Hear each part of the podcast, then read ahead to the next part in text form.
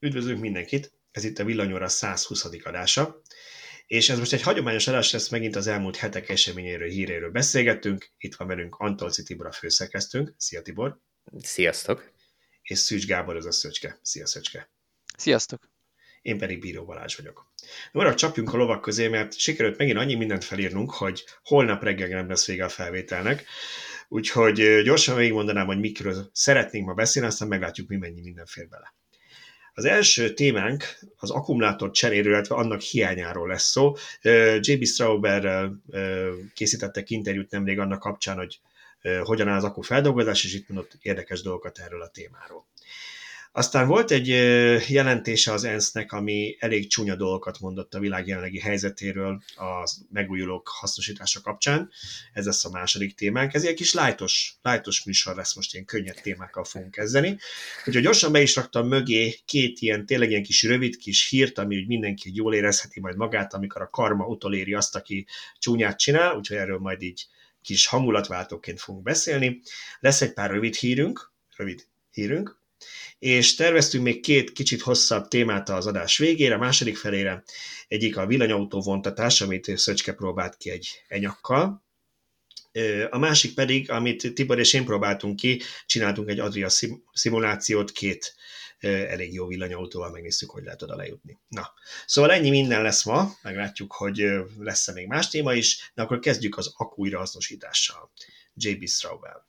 Szóval aki esetleg nem olvasta volna, vagy nem tudná, ő régebben a Teslánál volt, sőt a Tesla egyik alapítója, neki a szakmája, meg amit tanult, az az akkumulátorok, energiatárolás, tehát úgy még ért is hozzá, és ugye igazából a Teslánál ő rakt össze az első akkupakokat, ő kísértezte ki a, a Roadsternél, aztán később a Model S-nél, ő felelt ezért a részért, ő volt a technikai igazgatója, ez a Chief Technical Officer a Teslának, tehát igazából így a Model Y-ig bezárólag szerintem csomó minden neki köszönhetünk.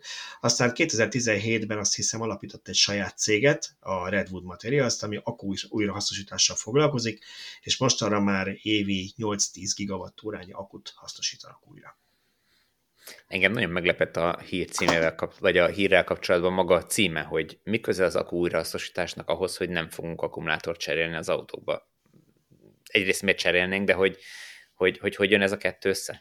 Hát ugye megkérdezte ott a riporter, ezen a, ez egy ilyen üzleti konferencia volt, ami igazából ilyen bányaipari konferencia volt, és ott kérdezték őt ö, erről is, hogy, hogy mi a véleménye az akkumulátor. Arról volt szó, hogy az akkumulátorokkal mi történik, hogyha vége az élettartamunknak, innen indultak, és akkor ő erre mondta azt, hogy hát ezeket igazából majdnem száz százalékban újra lehet hasznosítani. Arról is szó volt, hogy mik a forrásaik nekik, tehát jelenleg a egyik legnagyobb forrásuk nem is az, az autóakkumulátor, bár ugye ilyen selejteket vásárolnak meg gyáraktól, gyártási selejteket, meg egy-két ilyen totálkáros kocsiból, de igazából az emberek fiókjaiban lapuló mobiltelefonok, laptopok, fogkefék és egyéb ilyen elektromos kütyű, amit gyűjtenek be, meg vásárolnak fel ilyen, ilyen egyéb cégektől, és ezeket hasznosítják újra, és itt jött az, hogy na de, majd hogy az villanyautók akkumulátorát is elkezdik újra hasznosítani mondjuk tíz-tizenöt év múlva nagyobb mennyiségben, tehát amiket most legyártanak, azok kiöregszenek, akkor mi lesz, és ennek kapcsán mondta, hogy de ő abban nem hisz egyébként, hogy majd az emberek egy tizenöt éves autóba új akkumulátort vásárolnak, mert, mert megéri majd inkább új autót venni, hát annyira modernebb lesz az autó, hogy önmagában, hogy nem akarsz egy ilyen régi kocsit, ha csak nem hobbiból ilyen drágán felújítani. Ha csak nem over the air frissítéses autó, és már mindent frissítettek rajta. Még egy új akupakot is kapsz over the air. Egy új akupakot is. Hát az a baj, hogy túl sokáig bírja az akupak. Egyszerűen annyi kilométer lesz már a legtöbb autóban, hogy már mindent is cserélni kellene. Igen, persze, azért... persze ebbe sokszor beleszaladnak az emberek, akiknek most is ilyen régi olcsó autójuk van, hogy már rég el kellett volna engedni azt a vackot, de, de ha már kicseréltettem a futóművet, akkor már már ráköltöttem egy csomó pénzt, most azt dobjam ki, akkor már kicseréltetem az akut is. Tehát biztos ez... lesznek ilyenek, de úgy gondolom ez, ez elszigetelt kis, kis darabszám lesz. Erre nagyon jó példa az én utolsó belsőgésű motoros autóm, ezt már nektek talán meséltem, nem tudom, adásból volt erről szó, hogy odaadtam anyukámnak. Nagyjából fél millió forintot ért ez a, mennyi is volt, kétezer-négyes Renault Megane kettő, és hát miatt, miatt odaadtam anyukámnak, mert egy sokkal-sokkal rosszabban járt, gondoltam, ez mégis csak rendbe rakatom, úgyhogy kb. Fél millió forintos autóra olyan, hát szerintem olyan négyszázezer forint körül költöttem rá. És még ha le, akartam volna, lehetett volna még ezt azt esetleg, csak úgy úgy voltam vele, hogy akkor ennek legalább az ember ismer az erőletét, mégse az autópiac. Valamit úgy megveszel, azt is valamennyire rá kell, hogy ki kell cserélni, de hát úgy nem biztos, hogy megérte. Igen, ez egy, ez egy örök dilemma, hogy tartsunk-e életbe régi eszközöket azzal, hogy kicserélünk megfelelő alkatrészeket benne, és akkor nyilván ezzel tulajdonképpen a környezetet is óvjuk, mert nem kell egy teljesen új valamit legyártani. Vagy dobjuk el, és ne foglalkozzunk ezzel, ne öntsünk rengeteg pénzt, hanem vegyünk egy újat, modernebbet, kevesebbet fogyasztót, kevesebbet szennyezőt, hogy melyikkel járunk jobban. Nyilván itt, itt szerintem ez valószínűleg élethelyzet függő. Mert hogyha valaki nem jár sokat azzal az autóval, akkor, akkor lehet, hogy megéri belerakni azt a kevés pénzt, és még használni x évig, mert amit most belerak, az még lehet, hogy mit tudom én, meghosszabbítja annak, konkrétan az autónak az életét, nem tudom, öt évvel. Uh-huh. És, akkor, és akkor mégiscsak nem áll benne mondjuk tíz millió forint, mert hogyha annak a Megánnak megfelelő új autót akarsz venni, az hát ma hét-nyolc-tíz millió forint, hogyha jól sejtem. Uh, még igen. Hagyományos meghajtással is. Ezt akarod, vagy egy villany Megán, ugye? Ha igazán gálás lettem volna, egy villany Megánt veszem. Hát igen. Egyébként igen, illet igen. volna, így van. Hálát, hálátlan gyerek. um, Most a szüleim remélem nem hallgatják ezt a szatást. Igen, szóval nem akartam mondani, hogy... Te mit vettél? Mindjárt csapjuk a telefonon, hogy én... Szöcskének kellett volna, ő szokta a csalánt használni a szerkesztőségben, de átvetted a staflétát. Na mindegy, szóval, hogy, hogy ez, egy, ez egy örök dilemma, nyilván egy olyan autónál, amit meg rengeteget használnak, rengeteg kilométert megy, ott valószínűleg érdemes elengedni ezt a vonalat, és, és, és beruházni egy új autóba, mert ott nyilván a környezeti hatás is sokkal jelentősebb, illetve ott ez a ráköltött összeg, ez, ez sokkal kevesebb ideig fogja meghosszabbítani az autó életét. És egyébként annyit csak még ehhez, hogy, hogy amit az emberek ilyen sokszor elfelejtenek, hogy egy régi autóhoz, lásd az én példámat, az alkatrészek új árban vannak. Na most nyilván, ha mondjuk összetört vagy behorpadt a jobb első ajtó, azt bontóban lehet ma már szedni. Volt, van egyébként olyan alkatrész, nekem el volt, el volt törve a kesztyűtartónak a kilincsén belül a zár, mit, tehát mindig kiesik, csodálatos, és azt már bontóban is nehezen tudnak nekem találni. Tehát van mindenkinek azt törik el. Ugye? Valószínűleg elfárad a műanyag X idő után. Na de mondjuk, ha ugye ebben az autóban kuplungot kell cserélni, nem tudom én, féktárcsákat, fékbetéteket, most az olaj, meg én az triviális, de ezek mind ugye új árban vannak, ugyanannyi, mint egy új autóban, hát a, talán megveszed a Valeo, vagy bármilyen gyári, vagy utángyártott alkatrészt, ugyanannyiba kerül, hiába tíz x éves az autó. És ez egyre durvább lesz, mert ez, ez még egy viszonylag régi autó volt, amiről te beszéltél, nem volt annyira, nem volt olyan nyomás akkor a cégeken mondjuk a károsanyag kibocsátás miatt, de egy tíz évvel fiatalabb autó, ha eléri ezt a kort, és egy ilyen jellegű felújítást igényel, az már végképp gazdasági totálkár lesz, én úgy gondolom. Igen, nagy valószínűséggel nem éri már meg a modernebb autókat, egyszerűen annyival bonyolultabbak, összetettebbek, és annyival inkább ki vannak hegyezve, csúcsra vannak járatva, hogy hát kétséges, hogy ez mennyire lesz megoldása, felújítása. Na de térjünk, térjünk vissza az eredeti témához, akku újrahasznosítás, és cserélünk-e villanyautóban akut. Ugye Szöcske mondtad, hogy sokkal tovább bírják ezek az akuk, mint bárki gondolta volna, és nekem is ez jött le, hogy ö, Straubel azért elég sok akkumulátort látott meg, hát ugye minek után felvásárolják a használt akukat, így elég sok ilyennel találkozik, és ő is azt mondta, hogy szerinte egy tíz-tizenöt évig, de azt mondta, hogy inkább azt mondja, az autó élettartama alatt kibírnak a, a, a, ezek az akkumulátorok, amit azért fontos szerintem újra és újra elmondanunk, mert nem tudjuk, hogy mikor vannak új hallgatók így a körünkben, ugyanis ez szerintem egyik legnagyobb félelme annak, aki ma villanyautót akar venni, akár használtat, sőt, hogy használtál még inkább. Akkor inkább. Hogy, hogy uram Isten, ez akku, ezt majd ahogy a laptopomban vagy a telefonomban három évente cserélni kell, és utána kuka. Én nekem erre egy nagyon jó érvem, legalábbis szerintem egy nagyon jó, hogy mondjam, egy megnyugtatás. Míg a mai modern, legmodernebb hagyományos meghajtású autókban mennyi garanciát vállalnak? három-négy-öt év garanciát vállalnak a főbegységekre? Lehet, hogy még annyit se. Az elektromos autó gyártói az akkumulátorra, meg a hajtásláncra általában nyolc év garanciát vállalnak. A, mi ez, hanem annak az igazolása, hogy ezek bírni fogják. Egyik gyártó sem fog bevállalni egy olyan kötelezettséget, amiben aztán lehet, hogy belerokkan. A, nyilván pontosan tudják, hogy a nyolc évet azt garantáltan ki fogja bírni az autóknak a nagyon nagy többsége, kilencvenkilenc százaléka, mert egyébként csődön mennének, tönkre mennének. És amúgy azt mondjuk, hogy hajtáslánc... Bocsánat, csak annyi, hogy aztán mondhatod a Toyotát. Szóval, hogy annyi csak, hogy amikor azt mondja, hogy Tibor, hogy hajtáslánc, ez azt jelenti, hogy igazából nem csak az akkumulátor, hanem a motort. Gondoljuk bele, hogy melyik benzines autónak várnak nyolc év garanciát a motorjára. Így van. Még, még, a, még a Kiánál is csak hét év garancia van az autókra. A legtöbb cégnél kettőtől öt évig attól függ, de nyolc éveket a motorra, hogyha bármi van, kicserélik, megjavítják. Na igen, és mondom, és mondom akkor a Toyotát, ha már Balázs előtte helyettem. Tehát tíz év és egy millió kilométer, hetven százaléka, úgy emlékszem, hetven százalék alá eső kapacitás garanciát vállal a Toyota. Biztos, hogy a Toyota ennek egy jó bé em es-sel, egy kellően nagy pufferrel, óvatosan kezelt akuval, tehát úgy gondolom nem lesz annyira a villámtöltésre, nagy teljesítményű töltésre kiélezve ez az autó, mint, a, mint az átlag, vagy mint a többiek, de valószínűleg a cellakémia az ugyanaz lesz benne. Tehát ez így jól alátámasztja azt, hogy erre is képes egy mai akku. A Toyota sem hülye, ő nem akar tömegesen akkumulátorokat cserélni tíz év alatt. Előfordulhat, hogy lesz valaki, aki tényleg eléri tíz év alatt az egymillió kilométert, és neki cserélni fognak garanciában, de a többség úgyse fog egymilliót venni, a tíz évet meg ki fogják bírni az akuk. Így van. Ez egy marha jó marketing fogás. Abszolút. Igen. A másik, ami, ami Igen. nekem uh, itt ezzel a, kap- ezzel a hírrel kapcsolatban uh, eszembe jutott, hogy uh, hogy ö, azt írja, a, vagy azt nyilatkozta ő talán, hogy olcsóbb lesz ezekből az akkumulátorokban a jövőben kinyerni ezeket az anyagokat, mint bányászni, hiszen sokkal koncentráltabban érhetők el ezek az anyagok, Igen. ami szerintem egy marha jó hír, mert gyakorlatilag a, ez, ez biztosítja az, hogy gazdaságilag ez egy rentábilis dolog legyen, és tényleg visszagyűjtsék az akkumulátorokat, ne az legyen, hogy hát persze ott van az elmélet, nekem ez ilyen nagy problémám, hogy persze gyűjtjük a pé é té palackot ész nélkül, és szelektíven adjuk le, meg viszik el, meg mit tudom, de aztán mi lesz vele? Tehát amennyire én tudom, ezeknek a, az újrahasznosítása nem annyira éri meg, vagy nem, tehát hogy, hogy jelenleg olcsóbb kőolajból újabb pé é té palackot gyártani, mint földolgozni ezt a régit. De hogyha minden igaz, akkor az akkumulátoroknál nem ez lesz a helyzet, hanem, hanem sokkal olcsóbb a már meglévő anyagokat kinyerni a már meglévő akkumulátorokból, és azokból új akkumulátort gyártani. Illetve a másik Igen, még, ami... ami bocsánat, csak annyit akartam ezt hozzátenni, hogy most akkor gyorsan előkeresem, mert nem akartam hülyességet mondani, mert aztán aki meg olvassa a cikket, az meg felősír, hogy azt se tudom, mit írtam, mert nem ma írtam.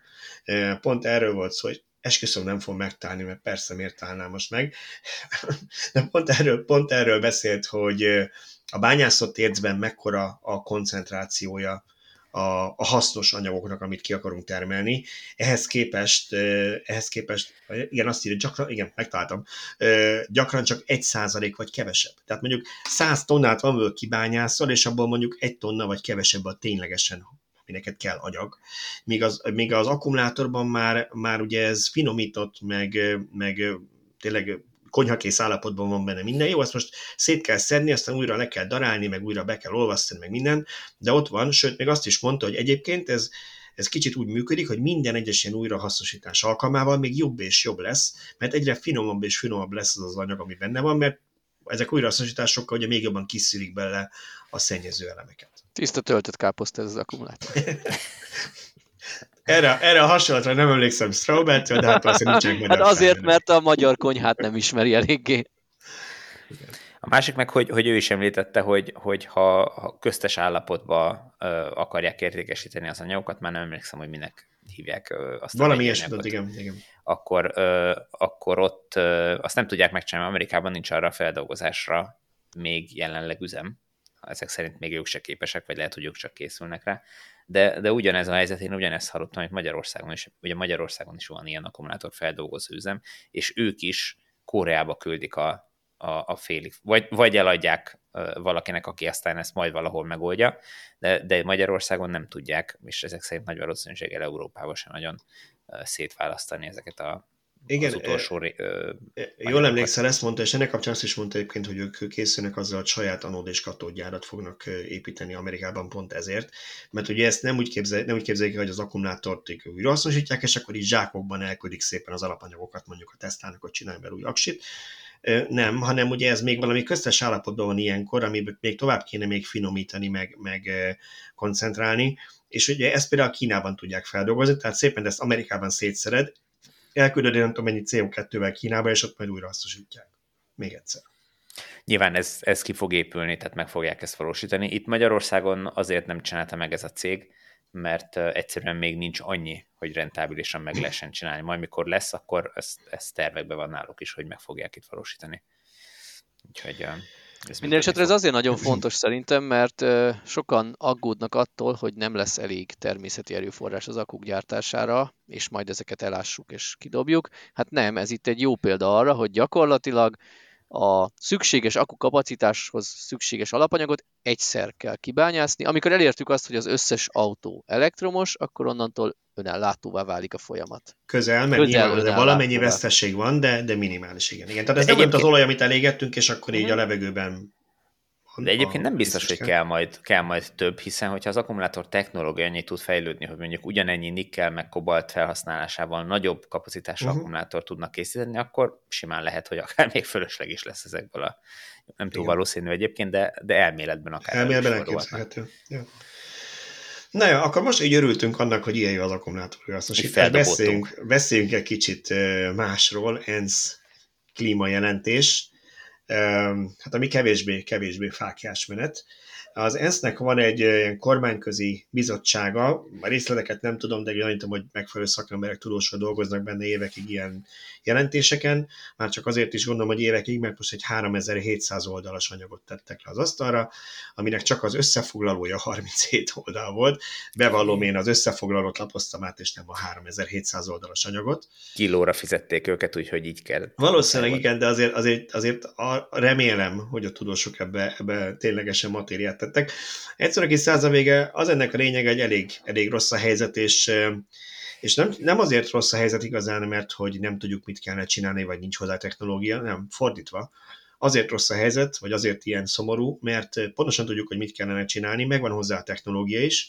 A jelentés szerint most már az újra a megújulók, tehát a szélenergia és a napenergia versenyképes árban a fosszilis tüzelanyagokkal az energiatermelésben, és mégis nagyon lassú az átállás, mert a jelentésírói szerint annyi erőtér van itt, ilyen politikai erőtér a, a fosszilisok oldalán, hogy ez lassítja a folyamatot, közben viszont nincsen sok időnk ezzel szól. Tehát az akarással van a gond, nem mondjuk a pénzügyekkel? Igen. Hát nézd, azt elmondják, ugye, hogy, a, hogy, a, hogy a megújulóknak egyébként üzemeltetés az nyilván sokkal olcsóbb is, de hogy az elején bele kell tenni egy csomó pénzt, egyszer be kell ruházni, míg mondjuk persze egy gázerőművet is fel kell építeni, de ott ugye aztán a költségnek egy jelentős része a karbantartás, az üzemanyagnak, a, a gáznak a megvásárlása, aminek ugye mozog a világpiacon, egy naperőművet meg felépítesz, kirakod a paneleket, persze le kell őket néha porolni, hogy ne, nem tudom, ne legyenek homokosak, hogyha mondjuk sivatagba tetted. Na jó, sivatagba lehet, de itt nálunk igen, nem kell. Itt, itt nálunk nem kell, itt lemossa az eső, de hogy úgy egyébként az ugye el van húsz évig, persze néha át kell nézni, nem tudom én, nem esette valami szét rajta, de az állványzatán, de körülbelül ennyi a karbantartás. Gyakorlatilag egy az egyben párhuzam van a villanyautóval, sokan azért nem váltanak elektromos autóra, mert drága, egy egyszeri beruházás magas, és, és itt, itt jöhet szóba a finanszírozás. Én nem vagyok annak a híve, hogy hitelből vegyünk autót, de ha valaki jelenleg komoly pénzeket áldoz üzemanyagra, akkor nála egy fontos érv lehet, hogy helyette fizetem a hiteltörlesztőt vagy a leasingdíjat, és csak a, annyi pénzt teszek be beugróba egy villanyautóba, mint amennyiért egy hagyományost vettem volna, vagy amennyit az előző autóm ért. És ez egy nagyon, nagyon hasonló dolog gyakorlatilag, hogy valakinek meg kellene finanszírozni, és amíg ez csak állami támogatásokkal volt életképes, annyira drága volt egy napelempark, addig, addig ez nehéz volt. De most, hogy már olyan árak vannak, és ugye a Laci cikkeiből tudjuk, hogy egyre inkább állami támogatások nélkül piaci alapon is megéri naperőműveket üzemeltetni, akár már akukkal együtt, innentől meg fognak jelenni a bankok, hiszen ők ebből komoly bevételre tehetnek szert, hogy finanszíroznak ilyen telepeket vagy erőműveket. Hát igen, alapvetően pénzbőség van mostanában. Most per pillanat nem tudom, de hogy, hogy az utóbbi időben biztos, hogy pénzbőség volt a piacon, ennek is volt köszönhető az, hogy ennyire szárnyaltak a tőzsdék meg minden, úgyhogy ez érdekes, hogy említek meg. Nekem két gondom van ezzel az ENSZ jelentéssel. Az egyik, hogy ugye ezt hallgatjuk már tíz éve, hogy óriási baj van, óriási baj van, utolsó pillanatban vagyunk, utolsó pillanatban. Ezt, én attól félek, hogy kezdjük el használni ezt a ezt a dolgot, és uh, már, már az emberek immunisak lesznek erre. Jó, persze, megmondták, tíz évvel is egy baj van, azt nézzünk ki, még semmi baj nincsen. Még, még mindig. Igen, semmi baj, csak április harmadikán esik a hó, karácsonykor meg tizenöt fok van, mert ez teljesen normális.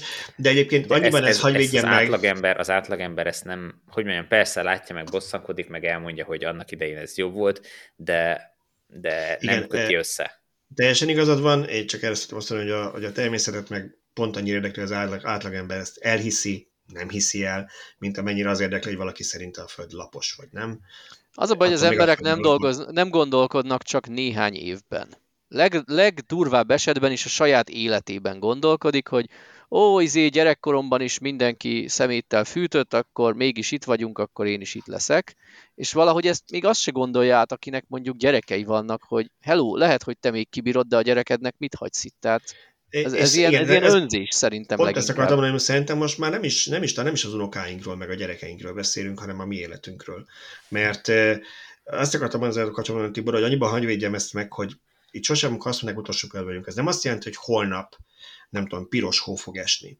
De ez azt jelenti, hogy ahhoz, hogy mondjuk kétezer-negyvenben, ötvenben, ami mennyi, húsz-harminc évekről beszélünk, és szerintem minden harmadik még szeretnénk azért egy ideig futni itt egy pár kilométert a Földön, de szóval, hogy kétezer-negyvenben, ötvenben ne legyen tényleg olyan probléma, hogy a partmenti települések, ahol több százmillió ember lakik a világon, víz alá kerülnek, köztük olyan metropoliszok, mint New York, ilyen kis városok, ilyen húsz millió emberrel, meg hogy, meg hogy mondjuk teljesen a mezőgazdaság használhatatlan legyen, tehát hogy ne lehessen nyolc milliárd embert etetni a mai technológiákkal, mert, mert olyan kiszámíthatatlan, meg annyi szárazság van, meg bla bla bla. Tehát ehhez nem elég előtte egy nappal cselekedni, ezekhez tíz-húsz évvel előbb kell kezdeni cselekedni. Szerintem ezért halljuk ezt egy évtizede, mert a tudósok pontosan látják azt, hogy egy kifutással bármit is próbálunk tenni. Nyilván ez abszolút így van, csak hogy, a, hogy milyen hatást váltesz ki a hétköznapi emberekből. Tehát akiket ugye ezekkel a jelentésekkel részben meg akarnak győzni, hogy, hogy váltani kell meg a saját környezetükből, és meg kell tegyenek mindent a váltásért, ő, ők kezdenek majd immunisak lenni ezekre szerintem előbb-utóbb, mert, mert megrántják a vállukat és mennek tovább. Az a helyzet, hogy ilyen húsz éves, ahogy Szöcske is mondta, húsz éves távlatokban nagyon nehéz gondolkodni az embereknek úgy általában. Tehát most, hogyha belegondolsz, a, a korunkbelieknek a, nem tudom, negyede harminc év múlva már nem fog élni. Mit foglalkozzon ő azzal, hogy mi lesz harminc év múlva? Nem érdekli. Um, és nyilván ez egy önzés, és, és uh, ugye ez az önzés, ez megvan nagyban, és pont ez az egésznek a, a, a problémája, hogy, hogy bizonyos országoknak a gazdasági érdeke mást diktál, és ő nekik uh, az a céljuk, hogy, uh, hogy megmaradjon az a már fölépített energiatermelési mód, amire az elmúlt, nem tudom, tizenöt-húsz-harminc évben ráköltöttek irgalmatlanul nagy pénzeket, lásd Kína, hogy, hogy szénerőművel állíts elő az áramot. Ő azt most nem fogja csak azért lebontani, mert harminc év múlva akkor, hogyha ő ezt most megteszi, és csődbe viszi az országot, akkor harminc év múlva meg uh, jó lesz a világnak. Nem foglalkozik vele, nem érdekli. Most ez van, ezt, ezt csinálják végig. Igen, szerintem itt valamikor el fogunk kérni egyébként egy ilyen kérdés, a túl későn, már egy ilyen, egy ilyen visszafordíthatatlan pontot, amikor vagy annak, a, annak eljön a határa, mert már most látjuk, hogy problémák vannak Floridában, tudom például belvizekkel, tehát ott már, ott már vannak olyan területek, ahol ez nagyon komoly probléma, hogy a tenger szint megemelkedése picit is, már azt jelenti, nagyon sok helyen komoly belvizek vannak. Amerikában szintén másik például a tornádok, hurikánok, akkor mindig volt, de most egyre többször, egyre keményebbek vannak, egyre nagyobb károkat okoznak, de ezek mindig az a kategória, amikor jó, keletkezett, nem tudom én, ötszáz millió dollár kár, azt a biztosítással kifizetik évente ötször, ezt még lehet menedzselni, igen, meghalt ötven ember egy ilyen eseményben, nagyon sajnálja a híradó, tizennégy másodpercig azt jön a következő hírblokk, de így időben eljön az a, az a mennyiség ezekből, amit már nem, nem lehet kezelni, csak lehet, akkor meg már késő lesz, nem? Igen, viszont még, még egy dolog van, ami, ami itt szerintem elgondolkodtató, hogy persze sürgetjük az átállást napelemes energiatermelésre, de, de mi lenne akkor, hogyha tényleg mindenki akarna napelemeket telepíteni, és tényleg azt mondaná az összes ország, hogy jó, akkor most leszerelünk minden szénerőművet, és az összes helyre napelemet termelünk. Ugyanúgy fölmenne a napelemeknek az ára is. Ez ugyanúgy nem menne, mint hogy most mindenki vegyen villanyautót. Igen. Hát kell, kell, hogy legyen egy átmenet. Épp ezért fontosak az ilyen jelentések, mint ez az ENSZ jelentés, hogy elkezdjünk ezen dolgozni. Tehát ha, ha már öt év múlva megjelent volna egy hatal, öt évvel ezelőtt megjelent volna egy hatalmas kereslet napelemekre, megjelent, de egy ennél jóval nagyobb, akkor lassacskán felzárkóznának ehhez a gyártókapacitások.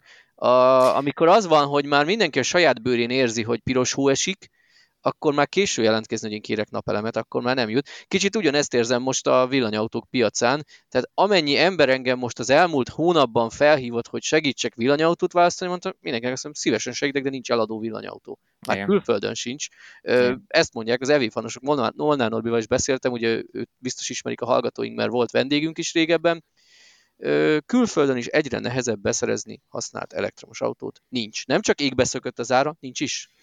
Igen, hát ott is nyilván egyrészt nem szabadulnak meg tőlük az emberek, mert nem tud újat venni, annyira drágák az autók, másrészt ott is nyilván, hogyha piacra kerül egy autó, már sok ember pályázik rá, mert, mert ott is váltani akarnak, ki akarják dobni. Mellékszál egyébként, azt hiszem pont te mesélted, most nem kell megemlítenünk, hogy kicsoda, micsoda, de hogy, hogy van olyan ismerősöd, aki próbál eladni hagyományos belső égésű motoros autót, hogy, hogy lecserélje a elektromosra, és attól meg nem tud megszabadulni. Tehát, hogy másik oldalon meg ilyen problémák is ö, ö, felléptek mostanában.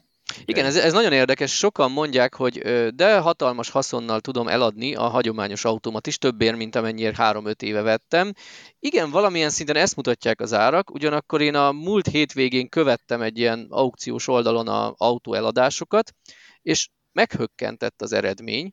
A villanyautókból, aminek viszonylag szűk kínálat volt, ilyen öt-tízezer euróval a kikiáltási áron fölött mentek el az autók.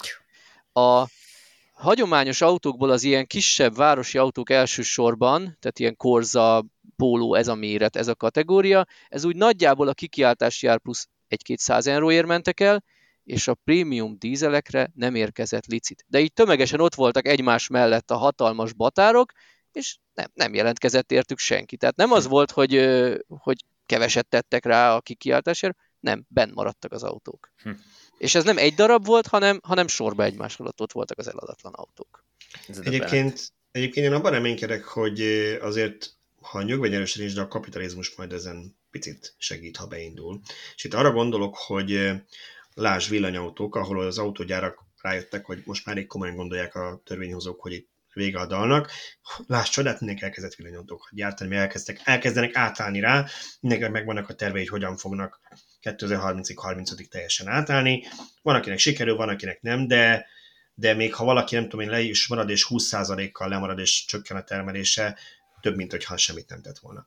És ugyanezt látom itt is, hogy van ennek a jelentésnek egy olyan része, ami arra hívja fel a figyelmet, hogy minden olyan beruházás, ami fosszilis üzemanyagokhoz kapcsolódik, meg energi- fosszilis energiatermeléshez, kétezer-tizenöt és ötven között, tehát ebben az időszakban, tehát már eltelt években is már készült, annak nagyon komoly a kockázata, hogy ez egy ilyen kidobott pénz lesz, egy ilyen beragadt befektetés, ami soha nem hozza vissza az árát, mert abba az irányba megyünk, hogy egyszerűen nem lesz versenyképes a megújulókkal, és te mondjuk tervezel azzal, hogy húsz-harminc év alatt térül meg neked mondjuk egy hatalmas nagy erőműnek a költsége, és nem fog megtérülni. És most gyorsan előkerestem, mert emlékeztem, valamire volt egy halvány emlékképem, kétezer-tizenkilences hír volt, hogy az Európai Befektetési Bank, ami egy nagyon nagy, ilyen nagy projekteket finanszírozó bank, igazgató tanácsa úgy döntött, hogy ők nem adnak több pénzt fosszilis üzemanyag beruházásokhoz, és nyilván ezek a bankárok között is biztos van olyan, aki környezetvédő, de azért ezek általában nem erről híres cégek. Itt nagyon komoly üzleti döntések vannak, és szerintem ők elkezdték kiszámolni, hogy rohadtul nem biztos, hogy megtérül ez a befektetés, ha én most erre adok, nem tudom én, öt milliárd eurót, mert, mert lehet, hogy már nem lesz versenyképes.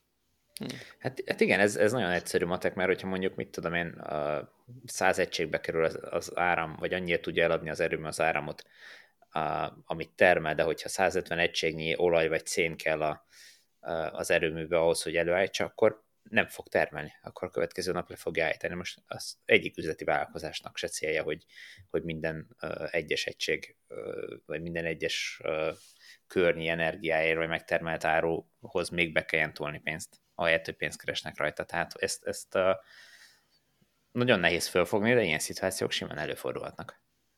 Hát különösen nehéz ezt most az elszálló energiaárak mellett felfogni, hogy, hogy nem érdemes most atomerőművet építeni, amikor százról ezer euróra nő a megawattóránkénti energiaár, mert hogy száz harmincért fog termelni a, az atomerőmű, de harmincért a naperőmű.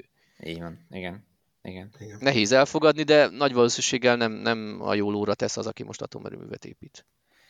Igen, és azért ennek a nyilván a megújulóknál is el tudnak szállni a költségek, biztos, hogy ennek ilyen fölközik tudnál rá példát mondani, de azért azt tudjuk, megint csak Laci cikkeiből, ha valaki visszavassa, és mi abszolút egyébként nem vagyunk atomerőmű ellenesek, ezt mindig elmondjuk, hogy szerintem mi az az állásponton vagyunk, hogy legalábbis a meglévőket tapossák ki a belüket, amik lehet, mert, mert ha hát már megvannak, akkor amíg gazdaságilag, igen, akkor, akkor sokkal jobb, mint szénnel vagy, vagy akár még gázzal is áramot termelni, még ha gáz a legkisebb rossz is a fosszilisak között.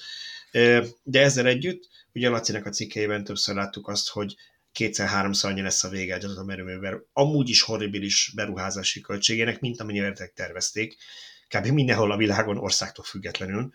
Úgyhogy még egy napelem parknál meg azért kötnek egy szerződést, hogy kell nekünk, nem tudom én, háromezer panel, nem tudom, egy hülyeséget, és akkor azt leszállítja valaki nekik, és berakják. Szóval kicsit más. Egyébként most ezzel a podcasttal egy időben nagyjából megjelenik egy, egy friss cikk Lacitól arról, hogy mennyire nem stabil az atomerőműves energiaellátás, és erre Franciaországból hoz egy példát. Nagyon tanulságos cikk, úgyhogy érdemes azt megkeresni és elolvasni. Váltsunk egy kicsit vidámabb témára, aztán meglátjuk, hogy mennyire lesz ez vidámabb. Én ezt korábban még a Karma Visszanyal címen írtam fel magamnak. Van két olyan hírünk, ahol, hát majd eldöntitek, hogy valaki rosszat tett és megkapta a méltó büntetését, vagy nem. Az első az kicsit véleményesebb. Van egy brit emberünk, de szerintem Szöcske, ezt te írtad esetleg a, a Lidl-ös hírt, akkor vedez, igen, mind a, két, mind a két karmás cikk, azt hiszem, az enyém. Ja, uh, itt arról van szó, hogy Nagy-Britanniában, meg nem mondom a várost, egy úriember vette egy plug-in hibridet, és ő otthon nem tud tölteni, de nyilván szeretne villannyal járni, és kinézte magának, hogy a Lidl parkolójában van töltő, Magyarországgal ellentétben nem is ingyenes ez a töltő. Ő odament, bedugta az autóját, elment vásárolgatni, visszament két óra múlva, ha jól emlékszem, és egy büntetés várta az autóján. Mert mint kiderült utólag, ő nem is vitatta a büntetés jogosságát, maximum másfél órát lehet parkolni az adott Lidl parkolójában. Ez egyébként Magyarországon is nem csak Lidl, sok üzlet parkolójában ki van írva, mert valószínűleg a, ha közel van egy vasútállomás, akkor az emberek elkezdték P plusz R-nek használni azt a, azt a parkolót, ezért, ezért limitálják, hogy a gyakorlatban büntetnek vagy sem, az egy más dolog, de, de én például Egerben is láttam már ilyen, ilyeneket parkolóban kiírva. Na, emberünk megkapta a büntetését, és ő nem a büntetés jogosságát vitatta, hanem, hanem azt, hogy erről őt nem tájékoztatják egyrészt. Tehát ő elvárná, hogy nem csak egy apróbetűs tábla legyen a Lidl parkoló szélén, hanem mondjuk, amikor ő indítja a töltést, az applikáció hívja fel a figyelmet arra, hogy itt maximum másfél óráig parkolhat. Tehát őt töltés nélkül is megbüntették volna. Illetve a másik, amire szeretné felhívni a figyelmet, hogy a, a helyi, nem tudom, önkormányzat, vagy nem tudom, ott, ott hogy hívják ezt, városi tanácsnak a figyelmét arra, hogy szükség lenne több nyilvános töltőre, mert az emberek hiába szeretnének elektromos vagy plug-in hibridre, tehát tiszta üzemű autóra váltani, ha nincs nyilvános töltési lehetőség elegendő mértékben. Igen, egyébként abban teljesen igaza van, hogy az applikáció egész nyugodtan uh... küldhetne egy, egy push üzenetet, amikor lejár a másfél óra, hogy oké, okay, mi töltünk tovább, de itt ebben a parkolóban egyébként uh, limitált a, a parkolási idő. Uh, egyébként érdekes tényleg, hogy ha ő egy fizetős szolgáltatást vesz igénybe egy adott parkolóba, akkor ott miért limitálják a fizetős szolgáltatásnál is a, az időt. Hát nem tudom, én ezt nem érzem a karma visszanyal jellegű ö, dolognak, ezzel itt akkor vitatkoznék, de... Igen, én ezért mondtam, hogy ez, hogy ez véleményes, mert hasonló, tehát nem is az volt, hogy ingyen töltött. Igen, igen. Itt inkább, hát ő nem inkább potyázott. Nem potyázott. Itt inkább én csak azért tettem a karma kategóriába, mert ugye jellemző az néhány villanyautósra is, hogy, hogy úgy dönt, hogy akkor ő ott parkol mondjuk egy töltőnél, de mondjuk ő effektív töltött, nem? Tehát, hogy igen, ő nem, igen, még csak az sem volt, ott feltette az autót, nem, és ezért büntették volna meg. Igen, igen. Tehát ez, ez szerintem egy kicsit túlreagálás a, a hatóságoknak, de a másik oldalon meg igen, nekünk ez azért furcsa, hogy, hogy működő társadalmakban valóban be is tartatják a szabályokat. Tehát ahogy Szöcske is mondta, Magyarországon is ki vannak írva ezek, de senki nem tartatja be. Nyilván a, a Lidl nem fog konfrontálódni a saját ügyfeleivel vagy lehetséges ügyfeleivel, és nem fogja megdorgálni őket, hogy te már másfél órája itt állsz, miközben csak fél órát szabadna. Ahol, ahol ez valós probléma, olyat is láttam már, ott sorompós a Lidl parkoló, és akkor ott, ott, ott nem az vagy büntetést kapsz, hanem ott egyszerűen parkolási díjat kell fizetni, nem tudom én fél óra, vagy akár mennyi utána, amennyiről ők úgy gondolják, hogy elég egy bevásárláshoz. Na igen, de hát ez egy jó példa, mert például ugye Budapesten is, gyanítom az ország más részeiben is most már divat az, hogy nem ingyenes egy nagy bevásárlóközpontban, egy plázában a parkolás, hanem fizetni kell érte, de mondjuk, ha te moziba mész, akkor a mozi érvényesíti neked, és max. három óráig ingyen, vagy három órát ingyen tudsz parkolni, két órás a film, meg oda-vissza menjél, beleférjen a három óra. Tehát ott azt figyelembe veszik, hogy te fogyasztasz, költesz náluk a moziban, ezért, ezért neked kompenzálják, és nem kell parkolási díjat fizetni arra az időre. Ha hat vagy öt órát, hat órát, akkor valamennyit fizetsz persze. Hát itt csak arra kell vigyázni, hogy ne legyen olcsóbb a mozijegy, mint a parkolási díj. Legalább ne legyen szar a film. Nem, nem. Akkor nem érte meg. Na jó, de itt van a másik hírünk, ami szerintem viszont már egyértelműbben a karma kategóriába tartozik, és szerintem az, tudomásom szerint, hogy én általam láttatok, az egyetlen egy első, az első olyan magyar Tesla kemes videó, ami ténylegesen arról szól, hogy elkaptak valakit, aki, aki meghúzott, vagy összetört egy másik autót. Félig vitatkoznék ezzel, mert ugye Bérci Balázsnak volt egy videója, amikor Uh, amikor egy kukásautóról lerepülő igen. sárga lámpa uh, törte össze az első lökhárítóját. Így van, így van, szerintem a te- mit szeretek és nem szeretek a Teslában videó forgatásán igen, igen. történt ez, úgyhogy aki még nem látta, az nézze meg azt a videót, és annak kapcsán írtunk is erről cikket. De az annyiban volt más, hogy ott nem volt, hát igazából nem volt egy cserbenhagyás, ott nem is tudott a károkozó, hisz a kukásautóvezetője nem tudta, hogy róla lerepült valami tárgy, és ez megsértette egy autót. Hát meg nem a Sentry mód vette fel, igen, hanem az a... egy dashcam volt, nem tudom, hogy ment. Egy dashcam, igen. igen. Így van. A másik funkció, de igen. Na de, de, de mondjuk el azért, hogy mi, mi is volt itt. Győrben egy áruház, ha már áruházakról beszélünk, parkolójában átsorgott egy Tesla, és érkezett a tulajdonos mobiltelefonjára egy üzenet, hogy valami gond van, riasztás van.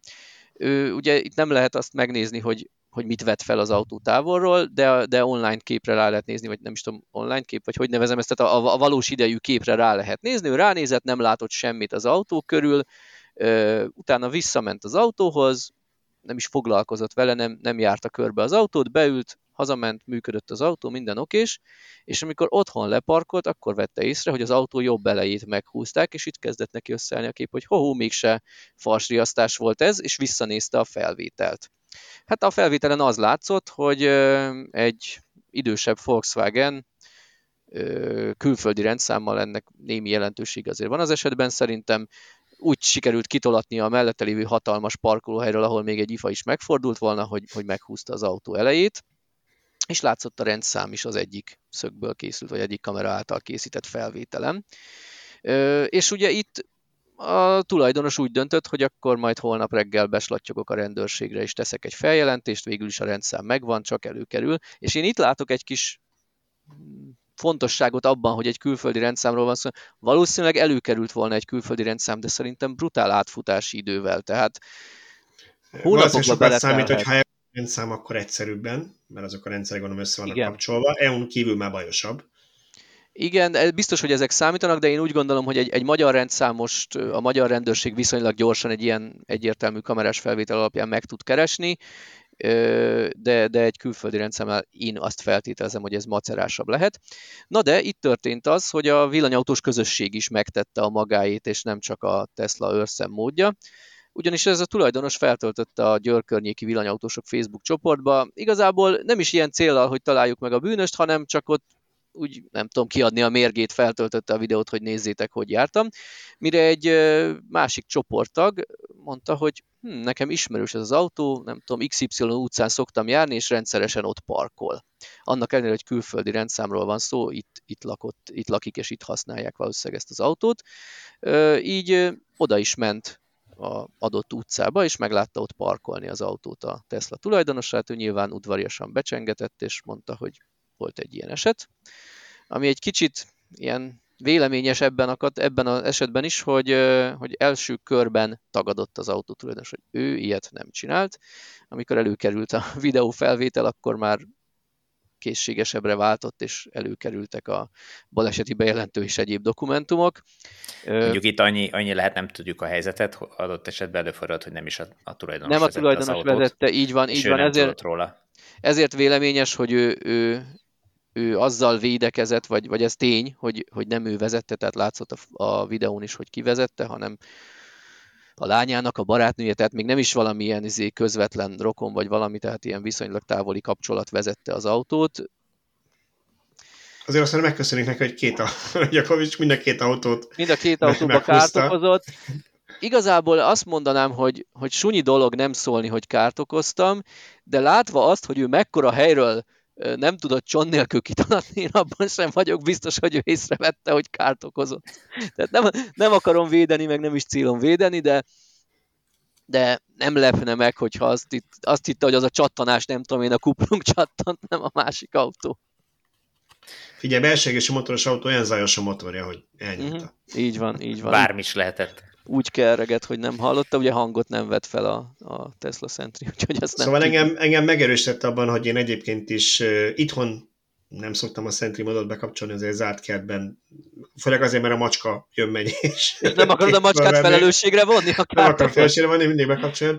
Viszont, viszont hogyha én bármikor, amikor ilyen áruházakba megyek vásárolni, mindig bekapcsolni, és pont ezért, mert ez a rémálom, amit kimegyek, és azt látom, hogy meg van húzva, vagy ráboltolva egy bevásárlókocsi. Úgyhogy mondjuk a bevásárlókocsin nincs rendszám, úgyhogy Marika nénit kicsit nehezebben lehet megtalálni a Sentry mód felvétel alapján, ilyen körözött posztereket kirakhatok a villanyoszlopokra, hogyha arra jár megint. Hát de, egyébként de, nem annyira lehetetlen, mert, mert ha most neki tolja valaki a bevásárlókocsit, majd a szomszédos helyen bepakol a saját autójába, még ez láthat, látsz, látható lehet akár. Na mindegy. Na jó, szóval kis színes rövid hírek után újabb rövid hírek, de most már kicsit autókhoz közelebbi, vagy hát ilyen új autókhoz közelebbi. Az első az rögtön bé em vé i három, bemutatták az új bé em vé i hármat, ami normál esetben szerintem sokkal nagyobbat kellene szólni egy ilyen hírnek, ugye a médiában, meg nálunk is. Ami miatt ez talán nem lett, nem tudom, hogy mindent leszaggató, az az, hogy ez csak Kínában kapható. És igazából a mostani hármas bé em véből csináltak egy i négyszerű valamit, de viszont ez most már egy rendes autó, az autó, ennél is minden i három tulajdonostól elnézést, ez nagyon őszinte volt, túl őszinte volt, szóval, hogy amikor én azt mondtam, hogy ott van az i három, ami így véleményes, hogy hogy néz ki meg egyáltalán, de hogy mi a fenért nem csinált a bé em vé, a hármas bé em véből egy elektromosat, most megcsinálták. Igen, pedig egyébként most azért hagyj védjem meg, akkor én a, az i három-as piszok népszerű, tehát nagyon-nagyon sokan szeretik, tehát hogy ugyanúgy, mint ahogy minden más népszerű típust, az i hármast is felvásárolták. Erre szoktam mondani, a Nissan Juke-ból is gyártottak egy millió példányt. Jó, de, de az azt jelenti, hogy, hogy, hogy ezek szerint nagyon sokaknak tetszik, attól meg nem tetszik, attól, igen, ez attól még ez lehet, ez hogy, hogy, hogy, hogy működik, és, és azért valljuk be a, korába, a korát, nem azt mondom, hogy megelőzően, de korábban, amikor megjelent, egy nagyon fejlett technológia volt az i hármas. De technológiailag tehát, szerintem senki nem kérdőjelezheti meg, a esztétikailag van, akinek bejön, van, akinek nem, tehát azzal ott én, lehet vitatkozni, megosztó egy kicsit. De, de ízlésről meg nincs értelme vitatkozni, de, de technikailag szerintem abszolút korát megelőző. De beszéljünk az új i háromról, bocsánat, el, elhijakeltem itt a témát ezzel a kis nosztalgia szurkával, szóval az új i hármas bé em vé, ténylegesen egy hármas bé em véből elektromos, de sajnos csak Kínában kapható. Szerinted Tibor, akinél most hosszabb ideig vendégeskedett i négy, ha ezt bevezetnék Európában is az i hármast, lenne az i négy mellett neki helye, tudom kicsit más, mert ez szedán ugye, tehát olyan a Model három ugye négy ajtós, míg az i négy az meg rendes, használható csomagtartója is van, tehát hogy nyilván kicsit más szegmens céloz meg, de elférne a kettő. Hát ez egy nagyon jó kérdés. A, abból, hogy a bé em vé nem vezette be Európába, azt gyanítom, hogy nem. Tehát, hogy nem, nem akartak a, a saját piacoknak alávágni. Nem tudom, hogy mi, az igazság nem tudom, hogy milyen arányok vannak a, a bé em vé eladásokban egyáltalán a hagyományosban. Tehát, hogy a hármas bé em vé meg a négyes között, milyen négyes sorozat között milyen arányok vannak. Nyilván ennek ismeretében lehetne döntést hozni. Ez egy, Ami ez egy érdekes, hogy Kínában megy az i négy. Tehát ott lesz... Vagy ott, ott, ott i három van, itt i négy, mert, mert ez, ez így hát érdekessé teszi, hogy, hogy a kínaiak kisebb emberek, az i három egy picit kisebb, mint az i négy, akkor nekik ez ideális. Másrészt én úgy gondolom, hogy ha most nem is hozzák, de mondjuk lehet, hogy öt év múlva a következő generáción, amikor már minden eladott, minden új eladott bé em vé elektromos lesz, akkor, akkor hozni fogják, mert lesz egy kör, aki azt mondja, hogy a négyes egy kicsit nagy, a kettes egy kicsit kicsi. Én ugye mindig kiakadtam ezen, amikor több sörgyártó próbálkozott négy decis sörrel, és akkor volt is erről egy mém, hogy van olyan ember, akinek három deci kevés, öt sok, tehát, tehát, de igen, de az autóknál kell, ott elfér még egy köztes méret. Nem tudom egyébként, azt meg kell nézni egyszer a méreteket, hogy a, a hármas az mennyivel kisebb a négyesnél, nekem az a gyanúm, hogy nem sokkal. Tehát, hogy ö, nincs, nincs ezek között akkora nagy különbség, hogy, hogy itt ez számottevő lenne, inkább a felépítés, amit Balázs mm. is mondott, hogy a csomagtartó az másfajta kialakítású, az, az számíthat talán inkább. Ugye itt azért problémás az i hármas bevezetni így ezzel az új formával, vagy hát a klasszikus hármas formával Európában, hiszen ott az i hármast azt egy teljesen más formájú kategóriájú autóként ismerte az európai közönség, hogy ezt most átállítani egyik pillanatra a másikra, az nem egyszerű. Nyilván most kivezetik az i hármast, aztán lehet, hogy mit tudom én, három év van, amikor megjelenik a következő generációja a kínai i hármasnak, akkor akkor könnyebb lesz visszavezetni. Addigra nem már tudom. Kiöregedett annyira a igen, előző i hármas, hogy már nem fog zavarba fogni. Uh-huh. Na most én itt közben próbáltam csak, hogy Tibor érezze, hogy mennyire rohadtul felkészült vagyok. Na, halljuk uh, a méreteket. Ha már, ha már, ha már megkérdezted, hogy mennyi fogy hármas bé em vé-ben négyeshez ja. képest, uh-huh. a legfrissebb márciusi, tehát kú hármas összesített német eladási adatok alapján, és nem egyszerű... kú egyes. Bocsánat, kú egyes igazad van, kú egyes alapján, köszönöm. Nem egyszerű ezt most így egyáltalán bárminek is venni, mert tudjuk, hogy a chip hiány, minden hiány, Ukrajna minden miatt nem annyi autót gyártanak, amennyit akarnak, hanem amennyit tudnak. De hármas bé em vé-ből Németországban idén év elején kilencezer-hétszáznegyvenkilenc fogyott, tehát kilencezer-hétszáznegyvenkilenc, négyesből pedig négyezer-kilencvenkettő. Hm. Tehát nagyjából több népszerűbb kategória, a... de hát hm. jó. Okay. És egyébként ebből a négyezer-kilencvenkettőből ötszáznyolcvan már i négyes volt. Egy uh-huh. kategóriában veszik. Egy bő tíz százalék, tizenkét százalék. Azért az nem jó, lesz. Nyilván még az elején van szerintem az i négy felfutása, tehát ezt még nem lehet egy végleges volumen. Igen, és, és most tényleg mindent befolyásol az, hogy mire van kapacitás. Tehát a, szerintem a, így a, a Covid kezdetétől a háború végéig eladási adatokat, azt úgy majd félre lehet dobni, ha ilyen hosszabb távú statisztikákat nézünk, mert annyira torz számok. De legalábbis hát nem vagy... szabad túl messze menő következtetéseket levonni. Hát vagy nem, mert nem tudjuk, hogy hova fog ez kifutni ez az egész. Hogy visszaáll-e. Ja. Hát visszaáll-e. Ki az, aki vissza tud állni? Hát ez valamilyen után... rend visszaáll, nem tudjuk, hogy mi lesz az a rend, de, de, de egy békeidőkre jellemző piac azért az vissza fog állni előbb-utóbb. Reméljük előbb. Na jó, szóval azt ígértem, ezek rövid hírek lesznek, úgyhogy most már hat percre beszélünk egy darab rövid hírről, mennék a következőre, ez egy szolgálati közlemény. Szentendrén is megszűnik az ingyenes parkolás a zöld rendszámmal. Sajnos egy negatív trendet tudunk itt felfedezni. Igen, Siófok, Szentendre, Pécs ugye lóg a levegőben, mert ö, ott ugye várják a veszélyhelyzet kivezetését, és minden és város Ajka. Egy kicsit, és Ajka, igen, ott is volt egy változás. Minden város egy kicsit másképp oldja meg, gondolja. Pécsnél, Pécsen ott regisztrációhoz kötik, és a tisztán elektromosok továbbra is ingyen parkolnak. Szentendrén ott minden zöldrendszámostól, illetve Siófokon is minden zöldrendszámostól elvették az ingyenes parkolást, viszont az indoklásban egy kicsit mindenhol odaszúrták, hogy őket a plug-in hibridek zavarják, mert az nem biztos, hogy tisztán üzemel. Jó, ez nyilván csak sztori, mert valójában a pénz kellett, és nem a füst számított, vagy a füstmentesség, de minden esetre elindult egy ilyen trend, hogy míg három-négy évvel ezelőtt a villanyautósok pont hu sorra számolt be azokról a városokról, ahol ingyenesítették a parkolást, most, most ezek, ezek elmaradoztak az elmúlt időszakban, és most arról számolunk be sorban, hogy hol, hol szűnik meg az ingyenes parkolás. Ami szerintem szívás ebben, hogy elmész egy városba, és fogalmat sincs, hogy kell-e fizetni. Tehát én magam is mindig beírom, hogy zöldrendszám városneve a Google-ba, és akkor kihozza a villanyautósok pont hu összefoglaló cikkét első találatként, és ott, ott megvan. Csak hát ugye mi igyekszünk ezt frissen tartani, az olvasóink ebben sokat segítenek, de azért mégsem merünk, megvállalhatunk felelősséget, hogy ez mindig percre kész adatbázis lesz. Igen, ezt, ezt akartam mondani pont, hogy mert eddig olyan egyszerű volt ezt észben tartani, hogy hol lehet, hol nem lehet. Most már nem csak az, hogy pár helyen nem lehet, hanem lehet, de csak így meg úgy. Lehet, de csak így meg úgy, lehet csak bizonyos zónákban, tehát ö, az talán azt hiszem Székesfehérvár, Siófok is, hogy valamelyik zó... Székesfehérvárban biztos, valamelyik zónában maradt az ingyenesség, valamelyikben fizetni kell. Siófok az személyesen a... érint, mert ott van a fogorvosom, és most már, hogyha oda megyek a fogorvoshoz, fizetni kell. És az, ez... és az a bosszantó ebben az egészben, hogy az automatákra nem írják ki, hogy uh-huh. kell-e zöld rendszámossal fizetni, vagy sem. Uh, ezt célszerű lenne most már bevezetni, hogy az automatán ott legyen igen. egy csík, hogy zöld rendszámmal kell fizetni, vagy nem kell fizetni, hogy mikor nem megy az automatához. Ez dühít engem is legjobban, és hát ugye vagy az automatán, vagy ha más nem, ugye vannak ezek a különböző applikációk, amikkel jó, jó páran fizetünk a parkolásért, ezt nem szeretnék egy cégnek se reklám. Mész, majd fölragazgatsz automatán. Felírta magának, hogy elviszi a gyerekeket kirándulni. Szóval nem, de, de hogy... De hogy egy jó program. Ezekben az... Igen, ugye, viszont, ugye, tudom, ötezer matricát és kimatricázok. Igen. Az szóval ezekben, ezekben a, az applikációkban, amik, amikkel lehet így ilyen mobiltelefos appokkal ugye parkolást fizetni, ha más nem, ott ö, lehetne egy olyan, hogyha beálltam az autóm típusára, hogy tisztán elektromos, akkor feldobja, hogy hol nem kell fizetni, nem?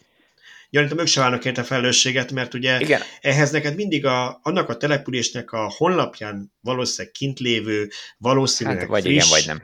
Igen, azért mondtam, valószínűleg kint lévő, valószínűleg friss helyi rendeletet kéne bújnod, és annak a legfrissebb. Tehát ezért mondtam múltkor is, amikor erről beszélünk, hogy mennyire életszerű, nem? Hogy én elmegyek, én nem tudom, Csipcsiró Újfaluba, leparkolok, mert be akarok menni a á bé cé-be venni egy üdítőt, és akkor elkezdem, fölmegyek a honlapjára a településnek megnézni, hogy kell-e ott fizetnem a parkolásért, vagy nem. Igen, ha már, ha már nincs erre egy országos szabályozás, mint ahogy mondjuk a motorkerékpárok esetén azt tudta mondani a kormány, hogy már pedig ez ingyenes mindenhol, így elég szomorú, hogy a villanyautókra vagy a zöldrendszámos autókra nem született ilyen országos szabályozás. De ha már nincs országos szabályozás, nagyon hasznos lenne, ha mondjuk minden egyes önkormányzatnak kötelessége lenne egy nem tudom én bevallást leadni, vagy nem tudom minek kellene ezt nevezni, hogy egy, egy központi rendszerbe kerüljön bele, hogy ott kell fizetni, vagy sem zöld rendszámmal, és itt le lehessen kérdezni, és valóban akkor, akkor megbízhatóan le lehetne kérdezni ezt a, az ilyen parkolással foglalkozó applikációknak is. Én egy pozitív példát tudok mondani, a Book My Charging applikációban megmondja, ez ugye töltésre van alapvetően, nem parkolás az applikáció, de ha én bárhol állok, akkor megmondja, hogy ott szerinte kell-e fizetnem zöld rendszámmal, hogy ők ezért vállalnak a felelősséget, hogyha valahol esetleg rossz az adatbázisuk, nem tudom, bízom benne, hogy jó, de,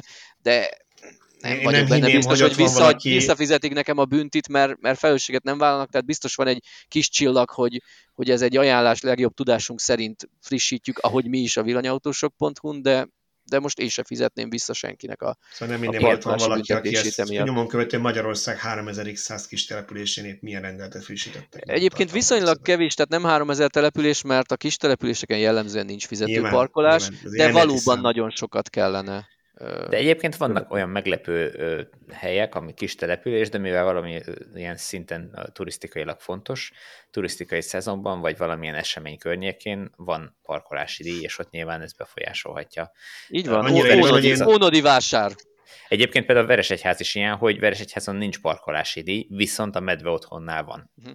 Tehát szóval annyi, annyira így vagy, már egyszer elmészem, most már nem tudom, hogy senkit nem hozok bajba, mert nem tudom, hogy hol volt. Aztán felrántattam magam ezen, hogy mondtam, hogy emberek, ennyi parkolási díjat a budai várban kérnek el, mint amennyit itt a világ végén valami, nem tudom, ilyen, tudom, hogy valamilyen ilyen skanzen falu ilyesminél voltunk, és ott volt egy ilyen murvával felszólt parkoló, ahol fizetni kellett. Olyan összeget, amit egyébként keres. Azt vársz el, hogyha, nem tudom én, a Gellért hegyre mentél parkolni. Ez kereslet kínálat, hogyha ott annyiért is hajlandók parkolni az emberek, akkor, akkor annyi lesz. Egyrésztről igen, másrészt szerintem gusztustalan, hogy nem építik bele a belépő jegyárába, hiszen ha valami a puszta közepén van egy ilyen skanzen, akkor mégis mi a csodának mennék én oda, ha nem azért, hogy megvegyem a belépőt és bemenjek. Hát ez egy, hogy mondjam, amikor nálunk voltak még huszonöt évvel ezelőtt Amerikából vendégek, akkor, akkor itt rácsodálkoztak, hogy, hogy Bárhol, bárhol a városra mentünk ilyen turisztika helyzetnél, elkérték a húsz forintot a vé cére tőlük, és leszámolták a négy darab vé cé papírlapot, hogy, tehát, hogy ezt a, ezt a pitiánességet, ezt, ezen így tátva maradt a szájuk. Maxoltuk. Jó, szóval, hogy megint egy hat-hét perccel beszélgetünk a rövid hírről. Próbálom akkor összekapcsolni a torsó kettőt egyben, mert amúgy is az egy témakör.